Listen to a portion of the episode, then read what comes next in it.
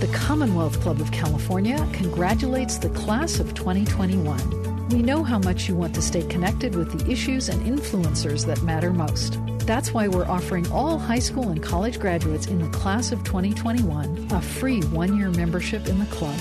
From politics to social justice, climate to pop culture, membership in the Commonwealth Club opens up new worlds of learning and the chance to interact in person and online with today's headline makers and people like yourselves who care about what's going on in the world.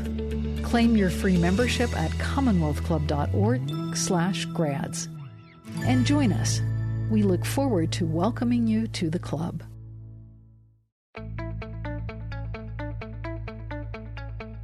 You're listening to the podcast for Inforum, an innovation lab at the Commonwealth Club.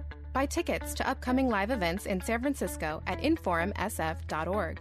Want even more Inforum? Find us on Twitter, Facebook, and Instagram at InforumSF.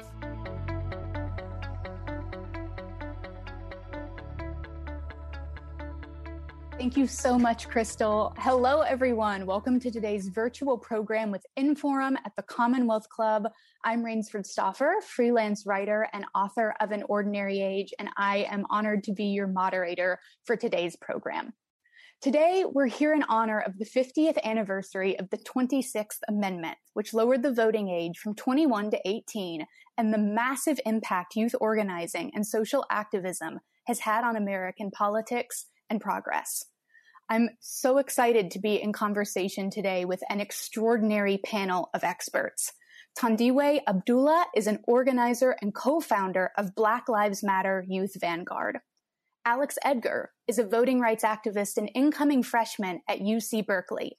And finally, Divyansh Kaushik is a PhD student at Carnegie Mellon president of Carnegie Mellon University Graduate Student Assembly, and a member of the Students Learn Students Vote Advisory Board. Before we begin, just another quick reminder to our audience that if you would like to ask these incredible experts a question, please ask it in the chat or comment section. We will try to get through as many questions as possible toward the end of this program. And with that, I am so excited to get started. To sort of frame the conversation, I'm going to ask each of our panelists a little about the specific initiatives they're involved in and what that work has been like. So, Thandiwe, I want to start with you and I want to ask about your work with Black Lives Matter Youth Vanguard and your work to end random searches on the LAUSD campuses. What was that like being a young voice in predominantly older rooms and conversations? And what have the results been like for you? Yeah, so first of all, thank you for having me.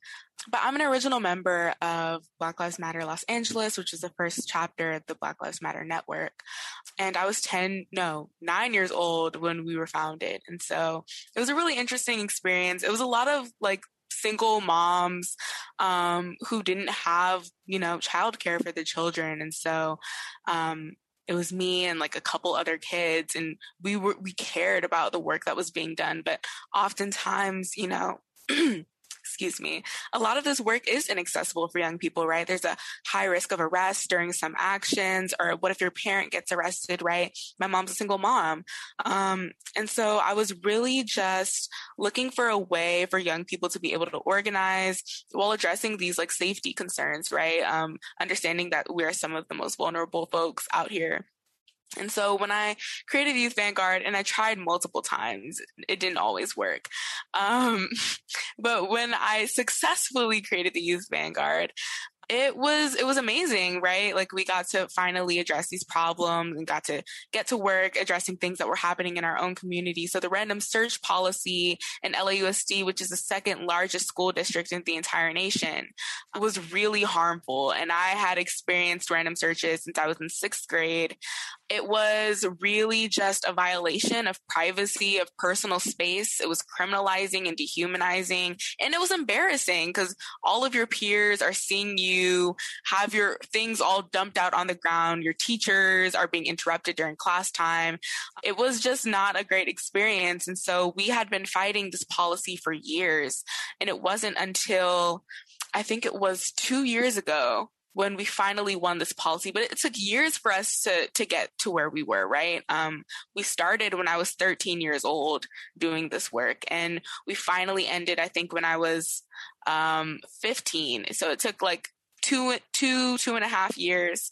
And it took a lot of work to get that recognition, right? To get our documentary and BET, local elected officials talking about it. But when we finally won, it was just the best feeling in the entire world, knowing that, you know, 13 year old me, um, and our coalition of like middle school and high schoolers, like actually made something so impactful that like stretched out, not even just the district, but like throughout the entire nation, right? Um, getting this publicity and getting this work done, it felt amazing absolutely incredible. I'm so excited to ask follow up questions on that.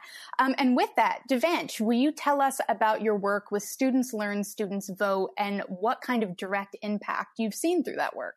Yeah, uh, thanks for having me and thanks for the question. So, uh, I guess I, I got involved with SLSV like two years ago uh, when we first at the Western Pennsylvania Student Voting Summit uh, in Pittsburgh. And since then, I, I think SLSV has provided amazing resources to students across campuses to organize, you know, recruit volunteers, register students to vote, get out the vote, recruit students to be poll workers. Like last year itself, uh, we recruited 50 students uh, from CMU who uh, served as poll workers in Pennsylvania 17th. Uh, you know, even though CMU itself is, in Pennsylvania 18th, uh, you know, part of Pennsylvania 17th is in Allegheny County. Uh, and Pennsylvania 17th is a very competitive district. Uh, it's currently represented by Congressman Connor Lamb, uh, but it's a very, very competitive district. Uh, when he first won his election, it was by a few hundred votes. You know, it ran multiple hours uh, into the night.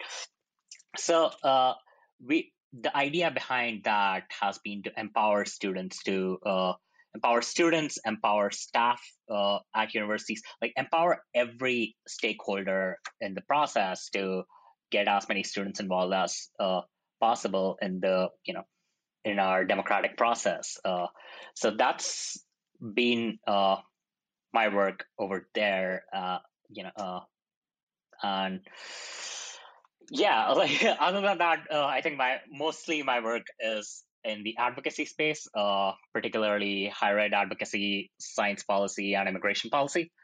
Uh, and you know, I'm happy to chat all about that. Awesome. We're going to get there. Alex, round us off here. I know you also did incredible work last year to get young people turning out in 2020. Can you explain to the audience what you did in Ventura County? Course, and thank you so much, Rainesford, for introducing and having us here. Uh, so I've I've lived my entire life in Simi Valley, California, uh, which tends to have a history of being uh, a fairly a fairly racist Republican town. Uh, it was the home of the Rodney King trial. Uh, it's kind of known as Copland because of the number of LAPD officers who live here. Uh, so it's kind of it's a very suburban bubble white flight place. so politics and especially more progressive policies have always kind of been a outside of the norm here. Uh, and me and a good friend of mine, Sana Niazi, we both have been very passionate about uh, voter registration and getting young people involved in the civic process in any way possible. And throughout high school, we we tried doing voter registration drives, and we're very lucky to have support from the school and different community groups. Uh, but with COVID, we decided that we wanted to really step it up uh, especially with uh, the 2020 election being as important as it was. Uh, so we created a whole voter registration week.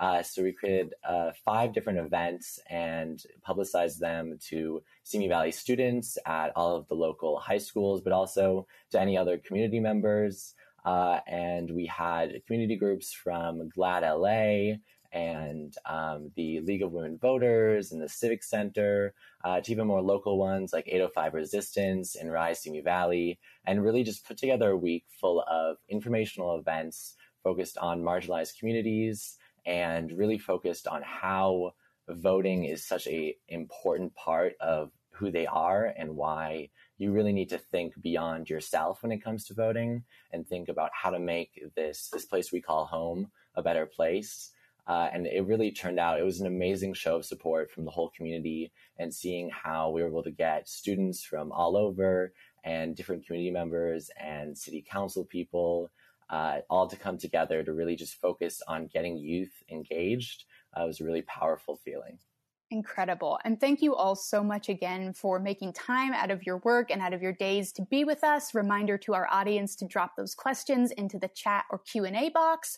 I'm so excited to ask you all more specific questions about your work, but first to kind of frame the conversation, I'm going to ask a couple general ones to the group. So, Thandiwe, I'm going to start with you, and I'd love to hear what an assumption people might hold about young voters that is false and maybe one that's true. Hmm.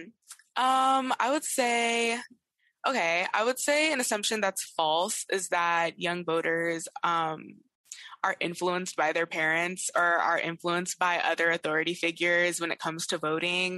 Um, I think it was like actually very clear, especially during this recent election, that young voters are often influencing other people, right? Um, young voters were influencing their parents, were influencing their teachers and their community elders and leaders.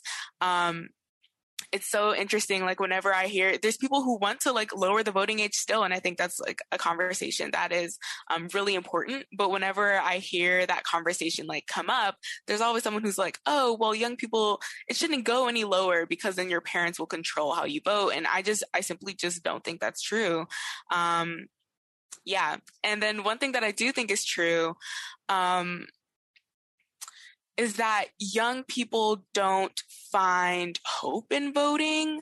And I think it's true to a certain extent, right? Like, I think, especially Gen Z um, and the generations to come, are more imaginative when it comes to like true transformative change right um, i think we have a, a, understanding that voting is a tool of change, but it is not like all that you need to be doing.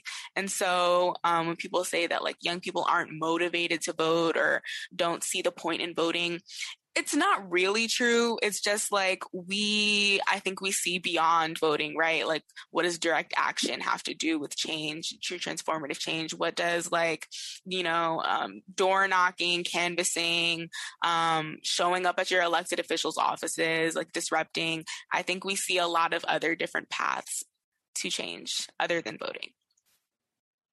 I love that. Divyansh, do you want to go next and tell us an assumption that's false, an assumption that's true about young voters?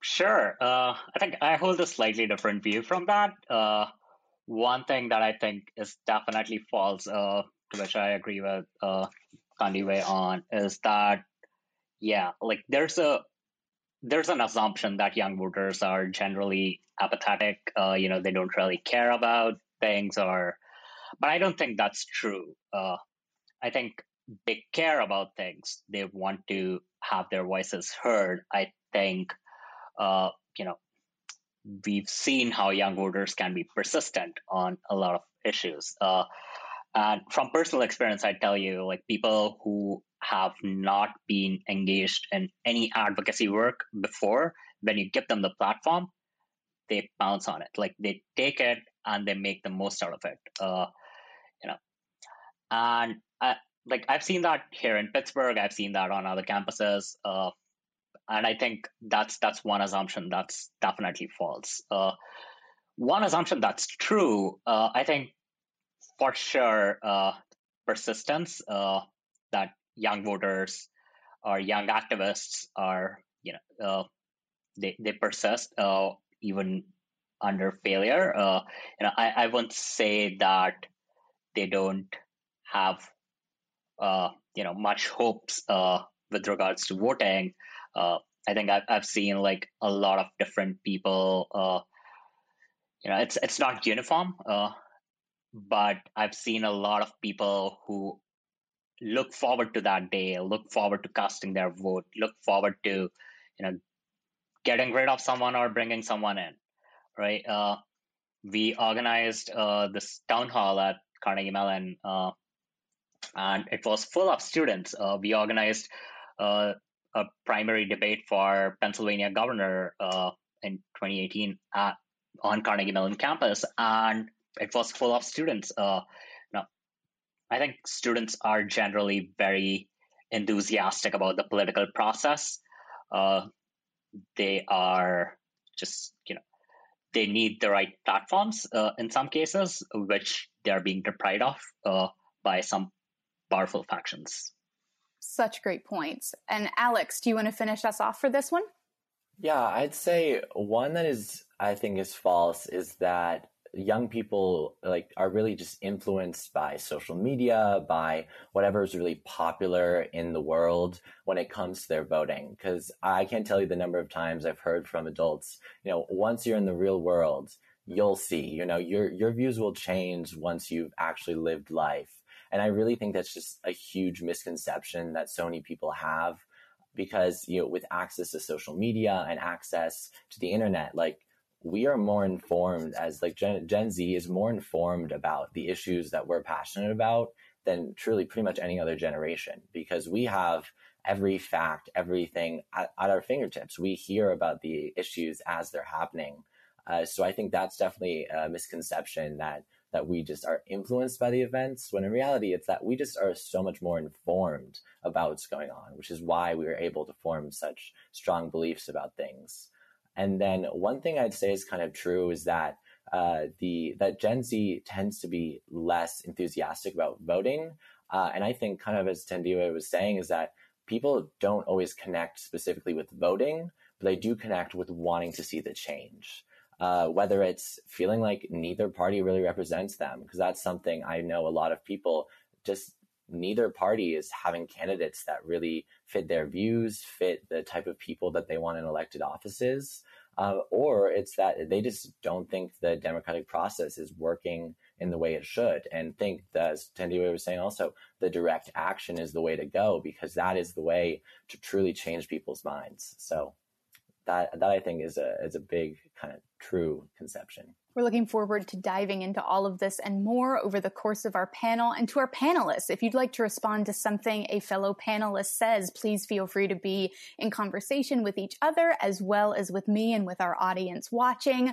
Thandiwe, I want to go back to you and bring up some things that you discussed in your initial answer, talking about being very young and protesting, safety concerns, parents getting arrested, parents on the front lines. And it made me think about this idea of young people participating, which is the talking point we hear a lot. How are we going to get young people to participate, to engage?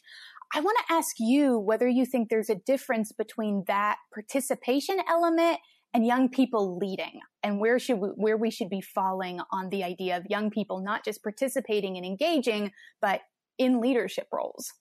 Yeah that's such a great question. Um, one thing that i'll say is that yes i love the idea of young people in leadership but i also kind of want to push back on the idea that you know every young person needs to be a leader. Um, i I love the conversation that we're beginning to have like as a society right where like young people are being shut out of like like government jobs political jobs like just positions that were usually being held by like um older people. Um but when it comes to like organizing spaces right and being on the front lines young people don't need to be leaders all the time right? We like i think it's really important that participation aspect comes before leadership. Um we saw a lot with the protests. Uh, what was that last summer? Wow, time is really flying. Um, with the protests last summer, there were a lot of young people leading protests who didn't know what they were doing. And it's not that, you know, young people aren't capable of knowing what they're doing, but it's important that you have the experience and that you take the wisdom from our elders and from past movements, right? People who have done this before. We have access to, you know, my grandma was a part of the civil rights movement, right? My grandfather was a part of the student athletes protest at Berkeley. Um, and so these are resources, these are tools for us to become even better leaders when it is time for us to take these positions. And so um, I do think that the young people who were exposed to being on the front lines, the children of those like single mothers, I do think that we make great leaders and that we can help empower other young people to become leaders as well. But just making sure that like you don't need to be a leader right away. Like it's important that we get that edu- that education aspect um, before we jump into these roles, right? So that we can truly like embody all of the qualities that is needed of us. I think that that's such an incredible and important point. And I want to stay on it for a minute before we move on. I want to open it up to all of you who might have thoughts on this because what you described so perfectly about this idea of not having to be a leader right away, about being able to learn from elders. I want to ask what you all think about a term I hear a lot, especially in the media, especially about politics, this idea of the generation wars is that a thing we should even be focusing on in terms of the political divide, getting young people to turn out, or is this something that's overblown? I'd love to jump in and answer this one. Give give Thandiwe a break from uh, having to go first. Uh, I, I, really think even if you're on you know TikTok, social media, there's always like, uh, oh, this generation's beefing with this. You know, the okay boomer, right? It, it's a constant kind of like joking going around. But I, I really think the idea of a generation war it is kind of just an overblown statement because I feel there's definitely a, a strong like difference in how the generations vote and there's a difference in how the generations feel on issues. It's you know each generation we see there's more and more progressive views more and more kind of beliefs that are changing and that's usually how it goes as times go on you know the the general beliefs of the the country change. Uh, but i think it's it's less that there's a kind of fight between the generations, but more that there, there's just a difference in ideas, and it's it's really hard to change someone's viewpoints when they've had them for the past 60 years of their life. And I think that definitely causes problems when you have young people who want to be taking on the next step. They want to be really leading and pushing forward in whatever it's the workforce, with politics, whatever it may be, uh, and kind of being combated with people who want things to stay at the status quo because that's what's worked for them. And in really trying to find a way to you know break down that barrier and really push through uh, to try to make more spaces for gen z millennials the younger generations to kind of be more involved in all aspects of life. Right. Uh, someone once asked me this question and uh, what like we didn't really have a really good answer at the time but when we were talking afterwards uh, you know we were traveling and this this just came up that well, who were the last two people standing in the Democratic primaries? Uh, you know, Bernie Sanders and Joe Biden. They're from the same generation. They have different ideas. Where is the generation war? Uh, like, you know, um, you know, uh, I I think the whole idea of quote unquote generation war is like distracting from the real issues uh, of who's getting impacted and who's not, uh, because you know more often than not, the impacts of bad policies span generations, uh, and it's you know how to define a generation is another thing, but uh, they they often do. Uh, you know, for some people, I might be from an older generation now. That uh, you know, I, I, was just at the bank today, and I was like, "Well, uh, do you do you open a new student account and they were like, How old are you? I said, I'm 25. Well, sorry, sir, we only open college accounts for 18 to 24 years old.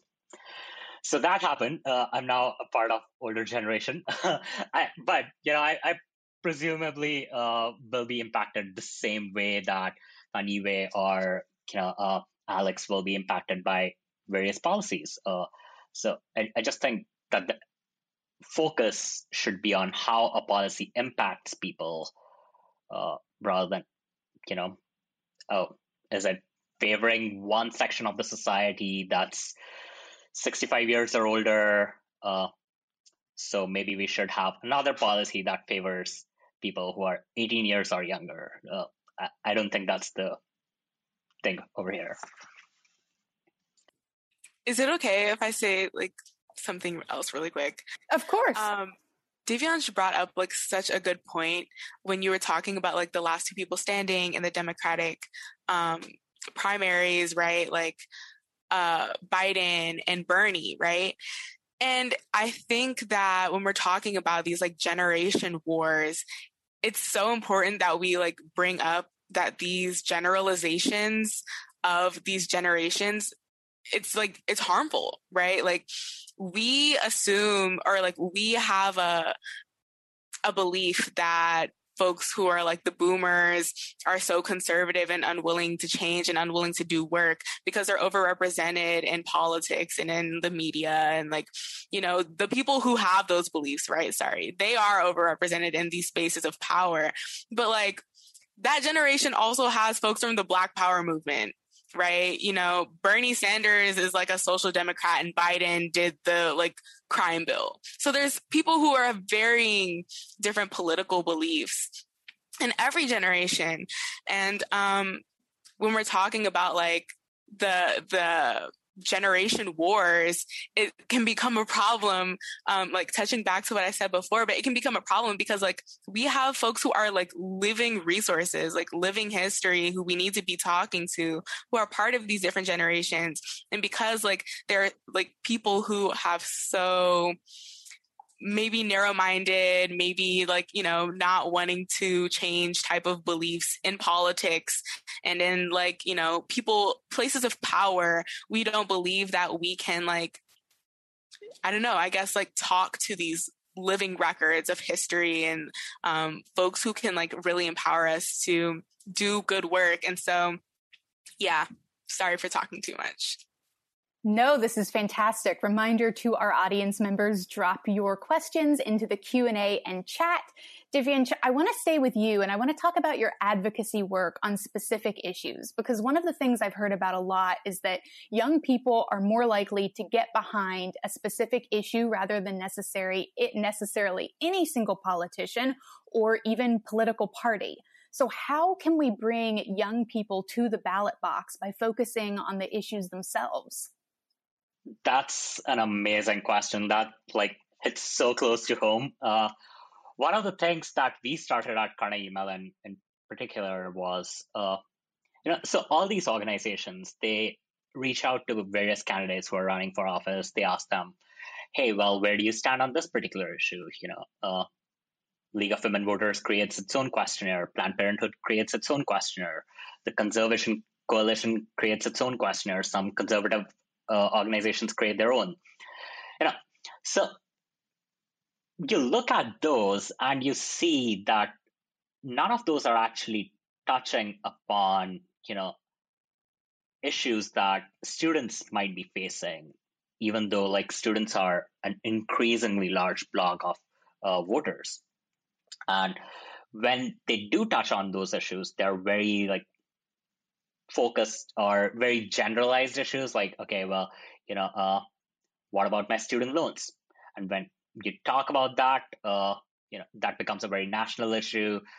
Students are like i'm gonna go with whoever's like you know whoever is going to get rid of $60000 that i owe right now. And that's you know they're they're not thinking that you know I'm gonna support Biden or I'm gonna support uh, Bernie. They're like, is this person going to, you know, reduce my debt or not? That's the issue they care about. So what we started doing at the state and local level, reaching out to candidates with questions specific to student needs, like at the city level, reaching out to all candidates running for city council, county council, mayor about landlord tenant issues because that apparently is the biggest thing uh, when students are renting apartments uh, because of the power dynamic. Uh, you know, minimum occupancy limits, uh, things like food insecurity. Uh, when you look at Carnegie Mellon, it seems like okay, well, you know, it's uh, such a big school. It's you know, the tuition is so high and stuff. there, you know, people should be able to afford it, which is why they might be going there. But 20% of CME students are face moderate to severe levels of food insecurity. You know, uh, students get behind that thing. So regardless of who is running, if there's someone who's catering to their need, uh, they want to know about that. So we send out these questionnaires to everyone who was running for city council, county council, state legislature, governor, etc and asked what they thought about these issues, then followed up a year later. And students were so excited to share the kinds of issues they wanted to bring up. Uh, then we started partnering with local media outlets as well to raise some issues. Like uh, we recently had a student loan series uh, in a local nonprofit uh, media outlet, we had uh, another media outlet cover international students in Pittsburgh, uh, you know, what they were going through. And, uh, you know, since I was mentioning this, uh, like last year when the Trump administration uh, decided to deport all international students who would not take classes in person, domestic students reached out to me that they wanted to register people to vote because how passionate they were to support their fellow students who could not vote because they were behind that issue. They were not compelled to register to vote because you know uh, they wanted to get rid of someone or bring someone in uh, that they thought they were doing by being registered themselves. But they wanted to register other people so that they could tell other people what impact it is having on them and their friends. So I think yes, uh, you know, students get behind issues more than they get behind politicians. I personally engage in a lot of nonpartisan advocacy on the Hill. Uh, I have worked with Republicans and Democrats. Uh, you know, if there's a hardcore conservative Republican who wants to, uh, you know, bring uh, a pathway to citizenship for DACA students, I would work with them. Uh, I don't care uh, where they come from, where you know what their political background is. It's it's just the way of getting things done. I think. Amazing. And relatedly, Alex, I want to hear about how you registered students to vote, which we know you did virtually last year. And so I'm wondering if you can share a little bit with our audience about how we make the voter registration process itself more accessible to younger voters.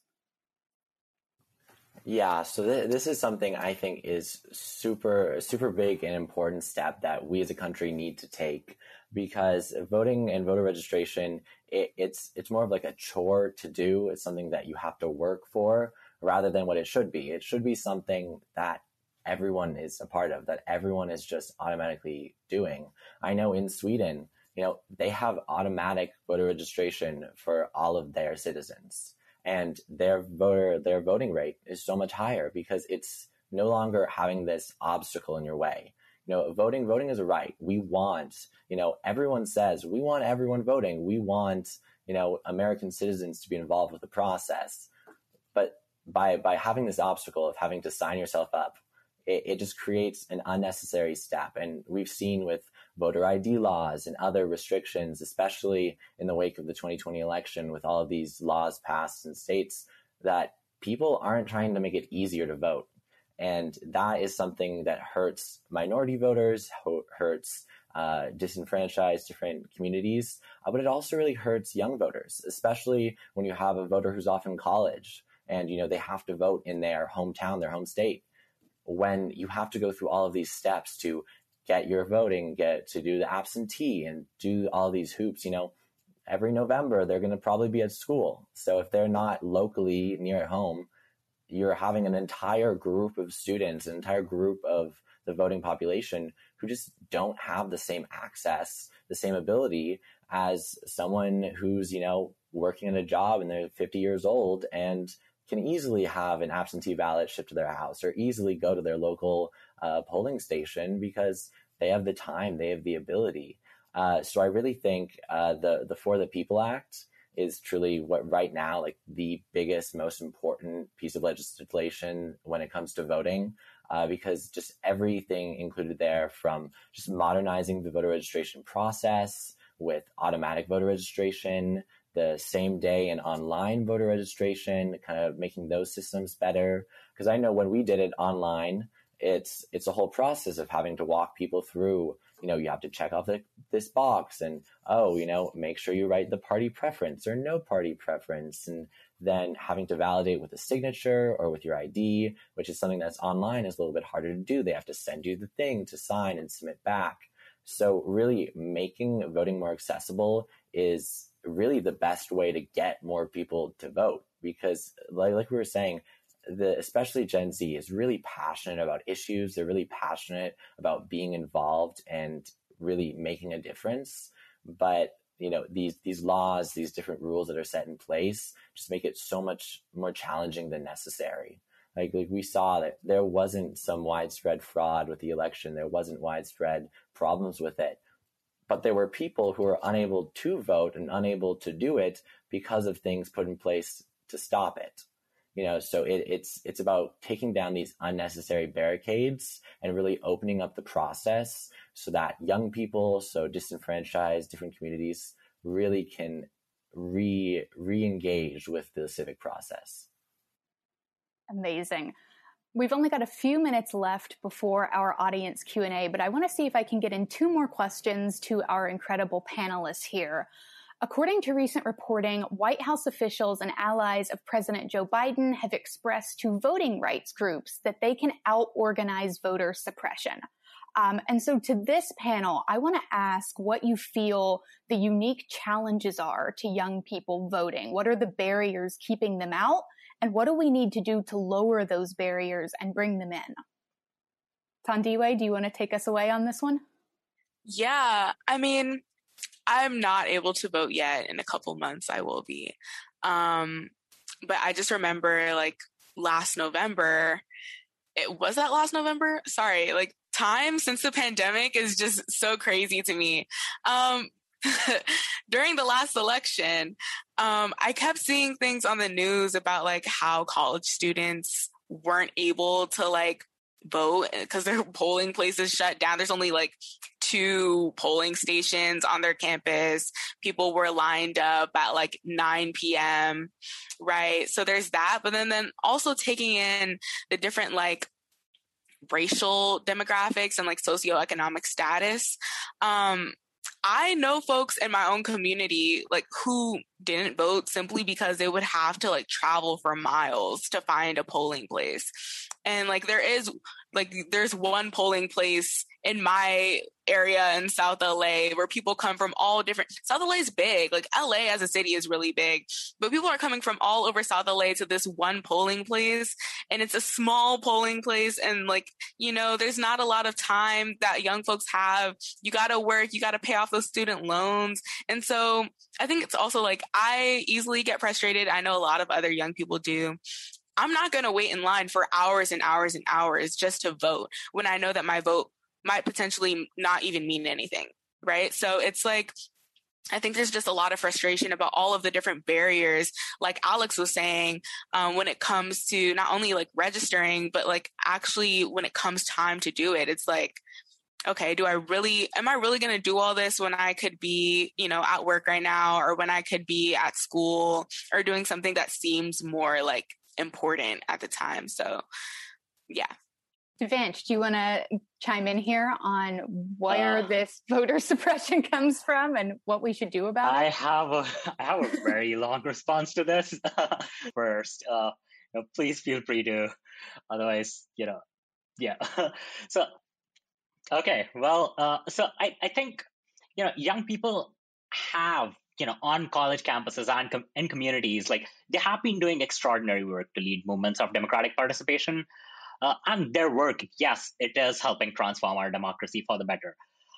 But when considering this you know particularly going back to the comment that reportedly was made by a white house aide you know, so when you're considering uh, voter suppression or the 26th amendment as well right it's it's important to think uh, not of it in a vacuum as something off and buy for young voters only.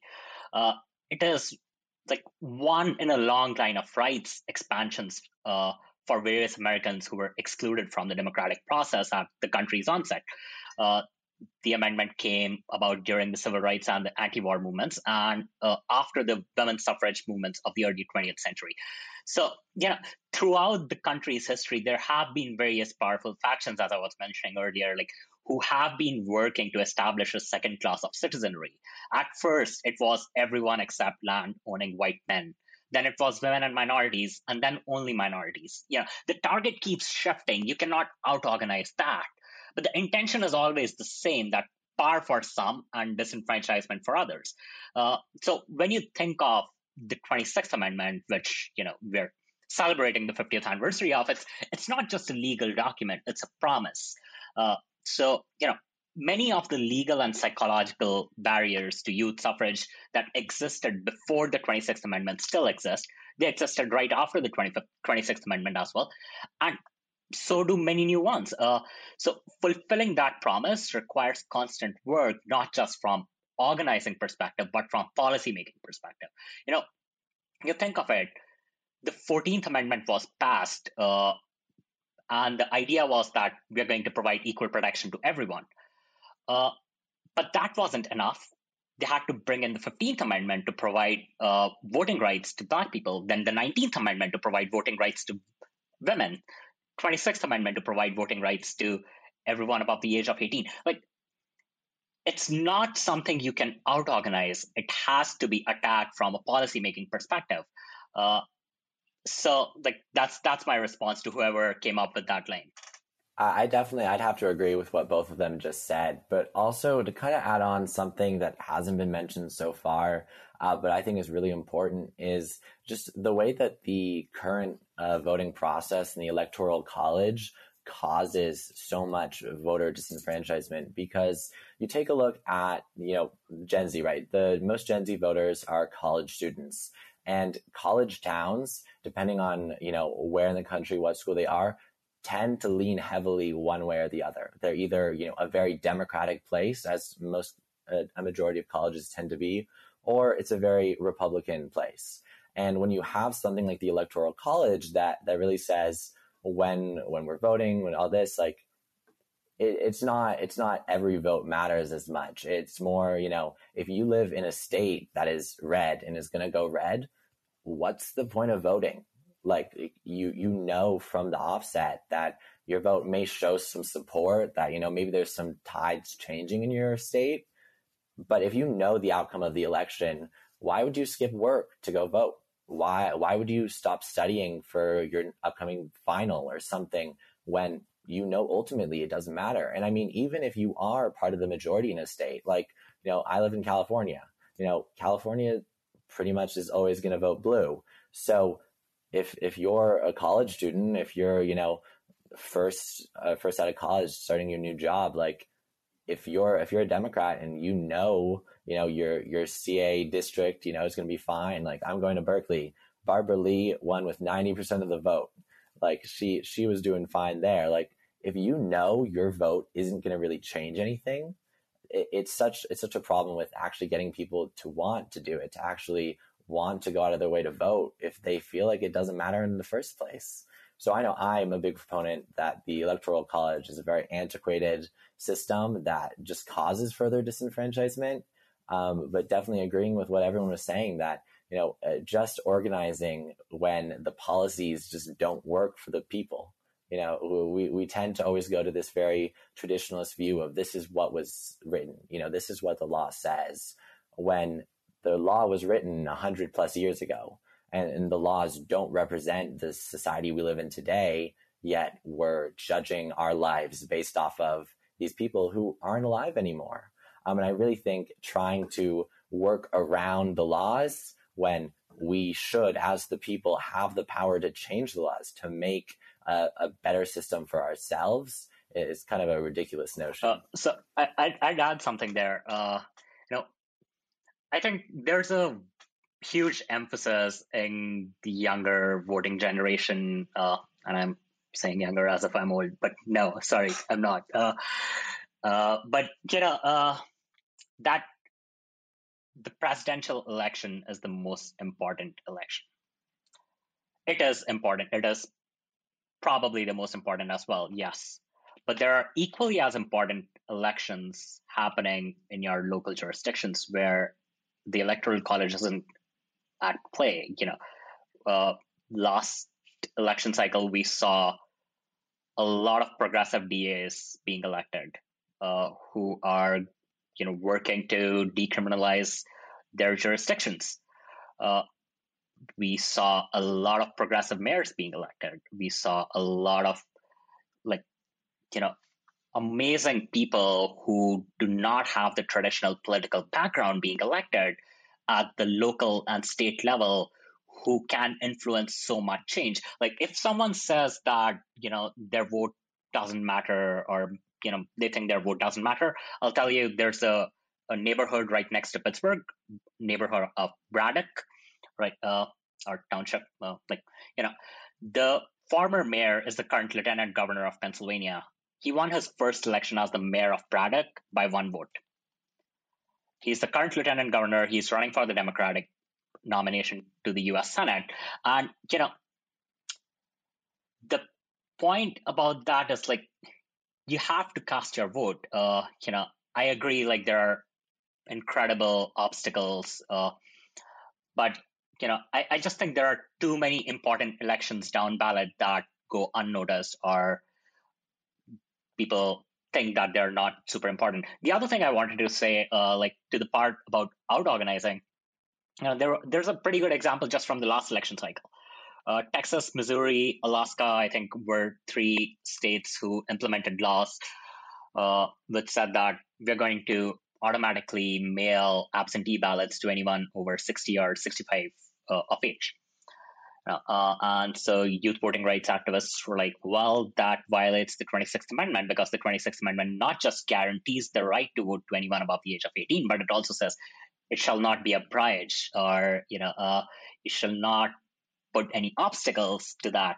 And so that was essentially age discrimination in voting because, you know, Missouri had this thing that if you're a student and you want to vote in Missouri, then you got to request an absentee with excuse and you have to have your ballot notarized. Good luck finding a notary, first of all. But uh, people filed challenges to those in courts. Uh, a Texas court granted an injunction to the Texas policy that, yeah, it does violate the 26th Amendment. The Fifth Circuit uh, granted a stay on that injunction, and the Supreme Court denied hearing the case altogether. So basically, that policy went into effect.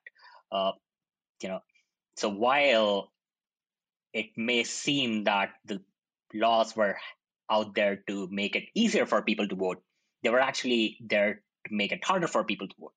Uh, you know, and the effect was seen throughout uh, because a lot of students could not vote home because of these policies. Uh, and so, like, you can't out organize that. Uh, and whoever has the idea that you can out organize that, I like to grab a cup of coffee. This is incredible. We only have a couple minutes before we transition to audience Q&A, but I want to end on a forward-looking question. Uh, it's intentionally broad because there are a lot of answers to this one from lowering the voting age to broadening how we think about civic education and civic engagement in general. But I want to ask our panelists what changes you would make right now, not to just make voting more accessible to younger people, but to pull them into the political and social processes and policies that impact their day to day lives. Thandiwe, do you want to take it away? I always get stuck with the hard questions first. Um, I don't know. I mean, okay.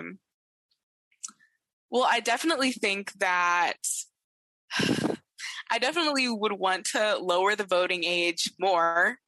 Um, especially for local elections, I think that people in high school should be able to vote in local elections, period.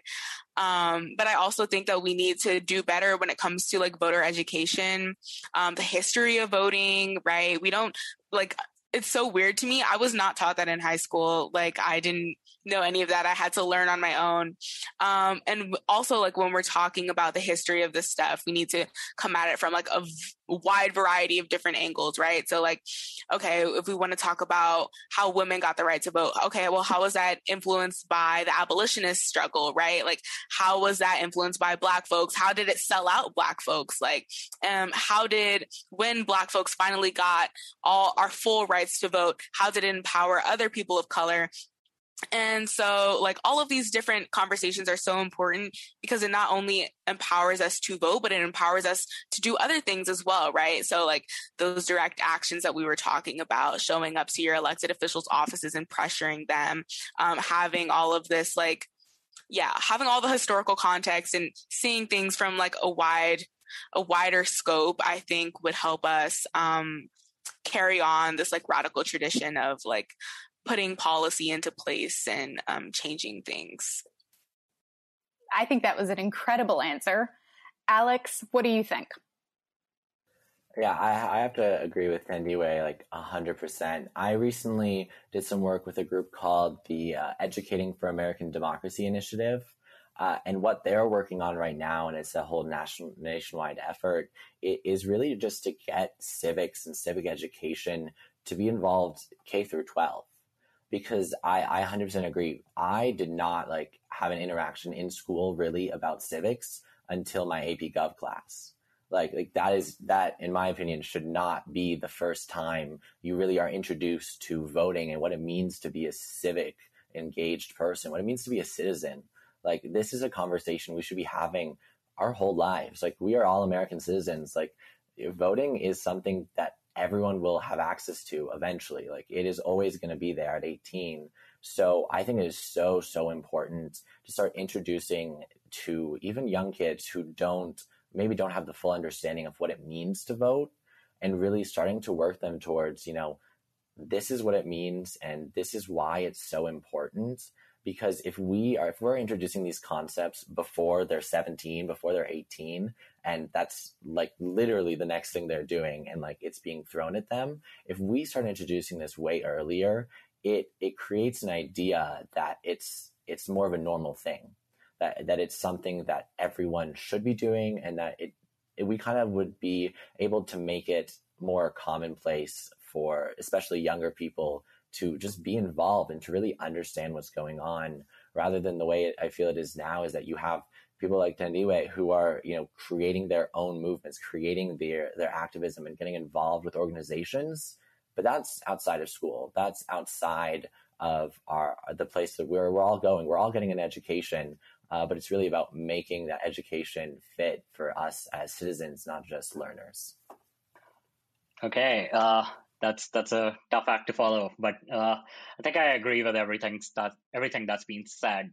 Uh, I think there there are a couple additional points that I'd add. One thing is how the universities see their obligation under the Higher Education Act. You know, currently the universities uh, have to work like well, technically they have to work to register students, you know, make sure students have the correct information about elections, etc. Like the, if they want to receive federal funding. Uh, how most universities actually go about that is they consider it just checking a box, right? They need to be taking their commitments more seriously. Uh, you know, the directives need to be coming from top down, not handed to one staff member who's like, you know, who reports to seven people between them and the president of the university, right? So that's one thing that the universities could do. But the other thing that uh, one thing that I would like to emphasize that Alex has mentioned about civics education. You know, uh, how many people know, you know, what uh, U.S. was, you know, what the idea behind America was. Like if you look at the Declaration of Independence, one of the grievances that the founders had with King George was that he was not allowing people to uh, naturalize as American citizens. And you look at people today, they're actively fighting to make sure that people cannot naturalize, right? Like, so, you know, when the US, for instance, when it first implemented naturalization law in 1790, it was among the most open the world had ever seen. And the founders had never intended the US to be a nation defined by its borders close to outsiders. So America was to them an idea that outsiders could opt into and make their own and become a part of. And that's something like, for instance, New York is taking uh, steps in. Like that is a direction that New York is taking steps in right now. Uh, Maryland, presumably, uh, you know, the presumed mayor uh, Eric Adams has endorsed a council uh, pro, a bill in the city council that would allow non-citizens to vote in state and local elections. And DC is trying to do the same thing. So when you look at these things, you know, uh, you have to look at it from a very holistic perspective. I think the 14th and the 19th amendments explicitly expanded the notion of, you know, voting rights to uh, many Americans. And so when the 14th, 15th, and 19th. So when we talk about the 26th Amendment, uh, what we are really talking about is fulfilling that vision of America as expressed by its founders and the founding documents. So, you know, there's this thing uh, in the Ask Every Student program uh, that SLSV has, which incorporates one on one conversations about voting into college and university processes that touch on every student. So, you know, bringing students, uh, like having kind of their get go into the citizenry, like, yes, you know, what do you need to know? What is the, what are you missing out on in terms of your civic education or things like that. So I think uh, not just involving students in civic participation or telling them about uh, what the nation's history is with regards to voting or other aspects. I, I, think it's it's important to think of it in a broader, holistic viewpoint, as Thandiwe mentioned. Uh, you know, how has the history evolved around this situation? Like, ironically, uh, Georgia is the battle is ground zero for voter suppression today. But in 1943, Georgia was the first state to lower voting age to 18 for state and local elections. Uh, so, you know, it, we need to think of it from a very holistic viewpoint, how this is related to, you know, the power dynamics that some people want to establish a second class of citizenry, and how do we need to attack that? And uh, you know, I remember this quote that well, not the exact quote, but when Bobby Kennedy went to University of Kentucky, uh, he said, "If you're not producing radicals, then you're not doing your job." That's not exactly what he said, but that's the gist of it. So universities need to take more initiative. This is incredible. We have so many interesting audience questions here, which I think is a testament to the brilliance of our panelists. I want to start by asking one that is directed to all of you as a group. So whoever has strong feelings, go first and we'll hear from everybody. The question is, how did you start seeing yourself as leaders in this space? Did you ever struggle with imposter syndrome? I can go. I still don't see myself as a leader, though. I think uh, one thing is that you know uh, that's something that Thandiwe mentioned earlier that not everybody has to be a leader, right? Uh, but at the same time, I view this slightly differently. Everybody who's participating is a leader in the process. Uh, you know, it takes a lot of commitment to be there to participate. Uh, you know, if you are participating in civic action, you are a leader to your peers, to your family, to your friends who will see you and get inspired. So I don't think there's anything over here to feel imposter syndrome. Like I'm sitting in this room with two amazing voting rights activists who've presumably done more work than I've ever done. And I am not feeling imposter, syndrome, imposter syndrome. So, you know, just just take my cue. Uh, try something. If you fail, you fail. Uh, otherwise, you get to sit on such amazing panels. I'd say for me, I think when it comes to just getting involved with anything when it comes to politics, is that it's not not just like a, a race to the top. Like the whole goal of being involved in the political process isn't really for personal gain. And if that's what it is for anyone, you know, to kind of take a step back and rethink your your reasons for it. Like in reality, we're all on our own path. We're all taking our own steps to reach whatever goals we have for what we want to see from our from our community, from our state, from our country. And it, it's something it's easy to look at other people, whether they're your age or older, and say, "I want to be that," or "Why am I not there yet?" Uh, when rather just like take a step back, look at yourself, and realize that you're at whatever step on your path to becoming the best best activist, the best uh, citizen that you can be, and really just focusing on trying to be the best for yourself and not the best in comparison to others. I think I still struggle with imposter syndrome. Um, especially, you know, I it was a big culture shock for me, like even going from my uh, elementary school to like my high school and um like going from all black space to like a predominantly white space. I remember after I finished my senior year, I was like, I don't even know what my own vo- my own voice sounds like anymore. and I, you know, spending that year at home, I finally got to like hear myself, and I was like, wow, this is what I sound like, right? Because I'm so used to code switching, and um, you know, in, in the advocacy space too, I noticed that a lot, right? Doing um, gun violence prevention work with March for Our Lives. Um, that space is not a space full of people who look like me, right? Doing voting stuff, right? There's not a lot of people who look like me, um, who sound like me. Um, and so usually I don't, there have been times a lot of times when I didn't show up as my most authentic self. And it took me a long time to realize like showing up as your authentic self is what drives change and um is what really like shifts things right? Um people aren't used to hearing different different perspectives. Um and so if you are constantly shifting who you are to suit the energy of the space it's not it's not doing anything. You're just keeping you're playing a part in this like status quo right but we're trying to shift that so coming to terms with that and really just telling myself like I deserve to be here and I deserve to be who I am in this space and if people aren't comfortable with that then it's not my problem. Um, I keep having to like say that over and over in my head as like a mantra, but um, it's working so far. So, yeah. Amazing. And we have another audience question here for all of our panelists. It reads How can we change the stigma of youth voters being unknowledgeable when in actuality they can be just as knowledgeable and further bring a new, fresh view to electoral politics? Alex, it looks like you've got thoughts. Do you want to jump in there? I feel like that's a really tough one because it, it's really asking how can we change a, a, large group of people's minds about something that they just don't want to see.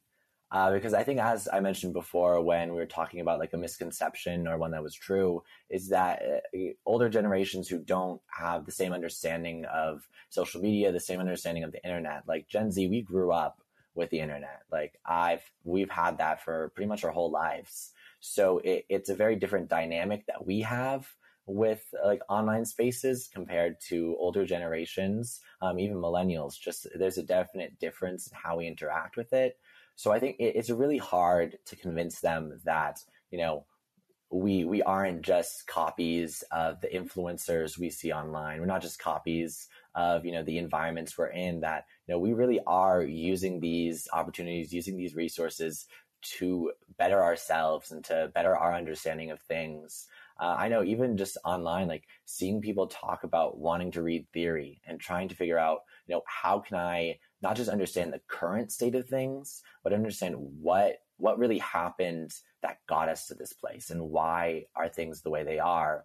Uh, and I think it, it, it's not really something that can easily be said as like this is a way of showing everyone that young people are smart, they are educated, and they deserve their spot, you know, at the table as more just by more and more Gen Z and other generations getting involved and really just showing rather than telling, I think is the the really only way it'll work.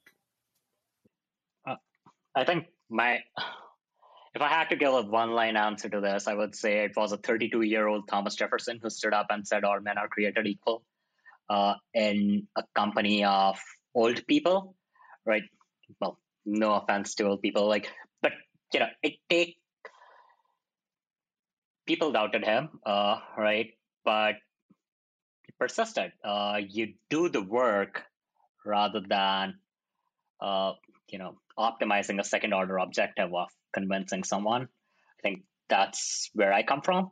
Uh, I think like, you know, you are one of many. It's uh, you know uh, there's there's the danger of fidelity that a lot of people come uh, come up with that you know okay maybe I'll fail, uh, but you know once you get over that and you know not to spam people with too many Bobby Kennedy quotes, uh, but you know when he went to University of Cape Town, uh, I think 1960s sometime, he said one thing that thousands of Peace Corps volunteers are making a difference in isolated villages and city slums of dozens of countries, thousands of unknown men and women in Europe resisted the occupations of Nazis.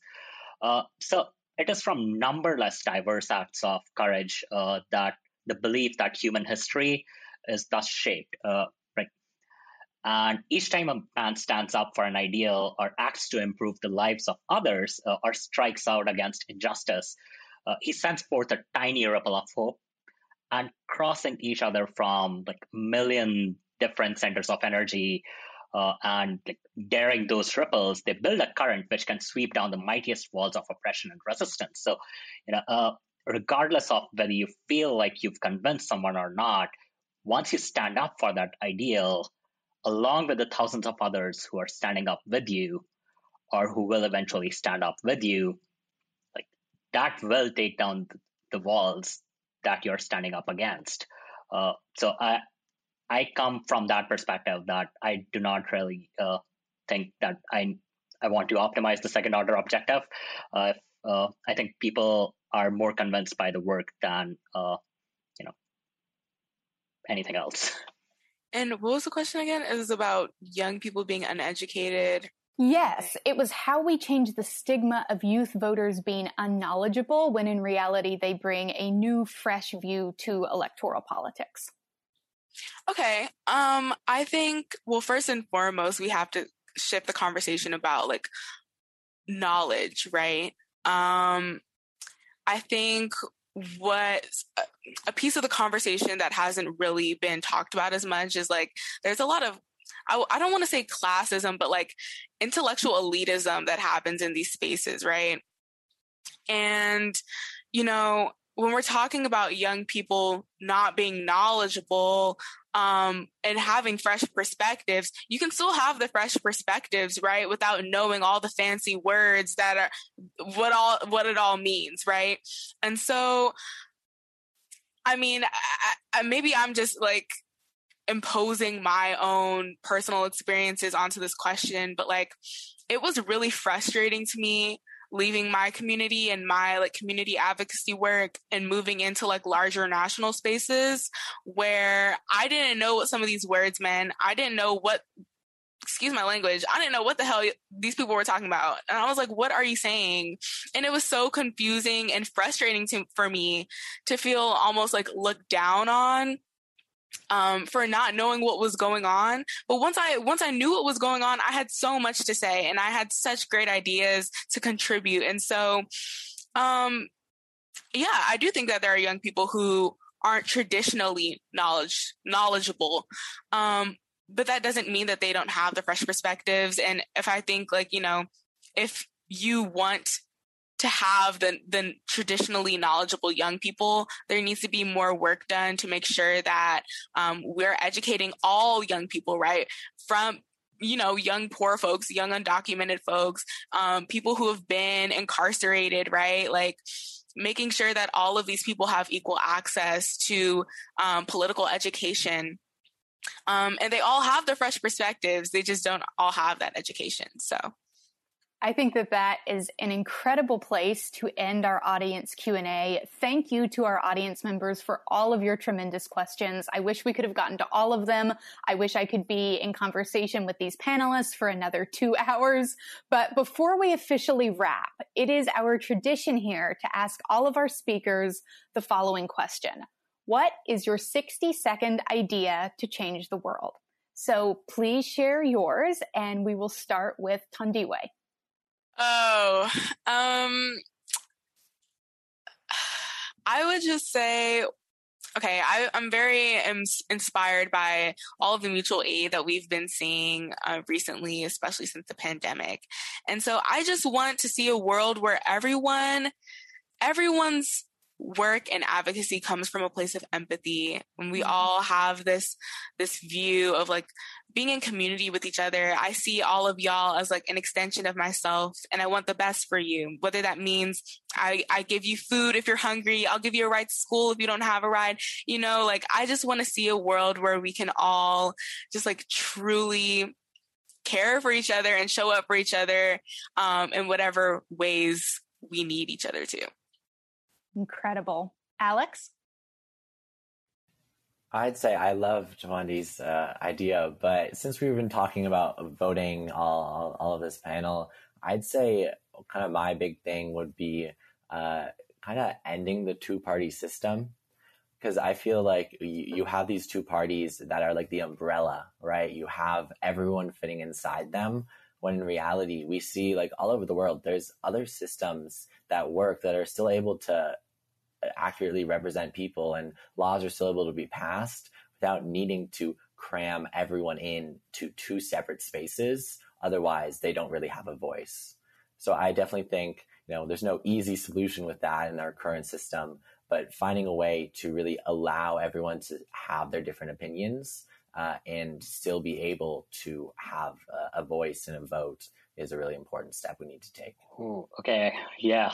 Uh, agreed with everything that's been said. Uh, I'll once again take a step back and look at it from like a broader perspective. I think, uh, as I mentioned earlier, like you know, one of the biggest barriers to youth voting is that young people are new to the democratic process and they kind of lack a proper orientation into our electoral system. So that idea is the basis for Ask Every Student program, which uh, incorporates like one-on-one conversations about voting into college and university processes that touch every student.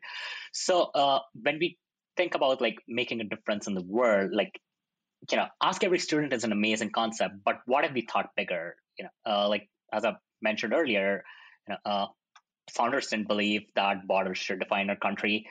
So we shouldn't let borders define our citizenship. Like if we want to truly empower the next generation to address problems like climate change and economic inequality, like we need to indoctrinate them as global citizens, not just as Americans. So that's my uh, 60 second idea. Other than please let me graduate. Thank you so, so incredibly much to Thandiwe Abdullah, Alex Edgar, and Divyansh Kaushik for joining me today at Inforum at the Commonwealth Club. We'd also like to thank Levi Strauss and Company for generously supporting this program. If you'd like to watch more virtual programs or support the Commonwealth Club's efforts in making virtual programming, please visit commonwealthclub.org slash online. I'm Rainesford Stauffer. Thank you so much to our brilliant panelists and to our audience members watching, and we hope everyone stays safe. You've been listening to a podcast of Inforum, an innovation lab at the Commonwealth Club. Support our podcast and find out about upcoming live events in San Francisco at inforumsf.org.